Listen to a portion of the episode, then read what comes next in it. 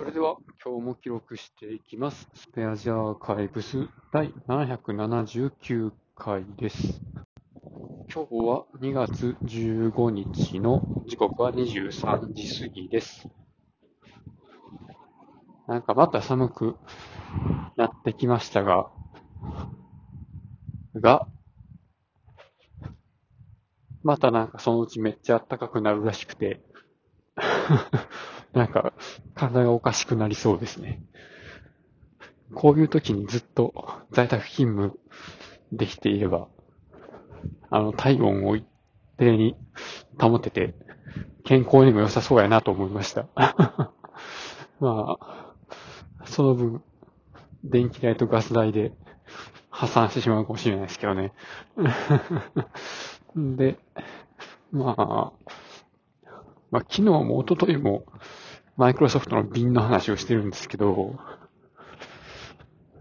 今日もね、ちょっと使ってみてたんですよね。で、どうやったかっていうと、やっぱ結構ね、使えると思うんですよね、これ。何やったかっていうと、あの、まあ、言い回しをブラッシュアップしてもらうっていうのに使ってみたんですよ。まあ、状況せ、情報セキュリティポリシーみたいなやつを考えているときに、なんかね、自分の言葉で書くと、パソコンの持ち出し中になくさないようにから離さずに しなさいっていうような感じのことを、情報セキュリティポリシーっぽく、ぽい文体で表現してくださいっていう指示を与えたんですよ。で、そしたら、まあ、その情報取扱機器は常に管理者の責任のもと、まあ、監視しし続けるみたいな、あ、何やったっけな。なんか、そんな言葉出てきて、うお、マジか、すげえと思って。まあ、それもね、どっかのページに、あの、書いてあることだと思うんですよ。どっかのサイト見たら、そういう風な言い回しで書かれてると思うんですけど、でも、直接、自分が、それを検索しに行けたかって言われると、なんかね、多分ね、もっと手間取ったと思うんですよね。多分、情報セキュリティポリシー事例みたいなやつで検索して、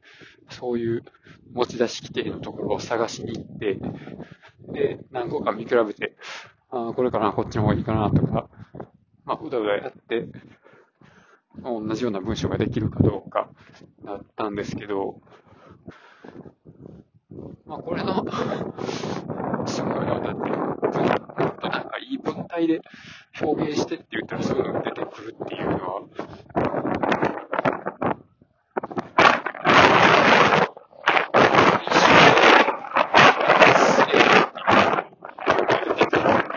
ですよね。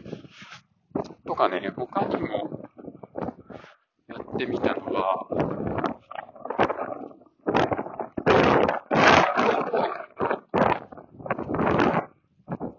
パターンとして、不正アクセスとか、まあ内部不正による流出とか、まあ、紛失とかいろいろあるんですけど、それの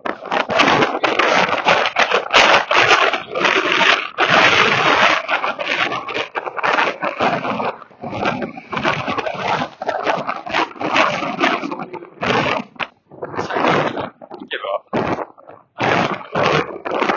書いてるんですけど、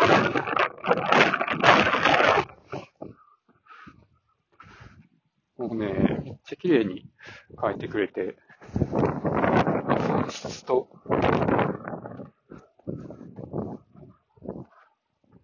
まあ、不正と、あと、まあ、ウイルスとかによる被害ですね。あ、そんな感じで分類して出してくれて、で、それぞれこういう事例があって、ベネッセの情報流出がどうこうとか、トヨタの子会社がどうこうみたいなとか説明まで入れてくれてね。あ、もう自分いらんや、みたいな思ったんですけど、一瞬。まあでもそれをね、社内向けに、あの、社内のでやってる対策としてこういうものですよ、みたいな風な言い換えをするのには、まあちょっと自分も必要だったかなっていう感じがしました、いや、すごいね。だいぶ便利すぎて、もっといろいろ使っていきたいなっていう、そういう気持ちになってきますよね。ということで今日はこれで終わります。ありがとうございました。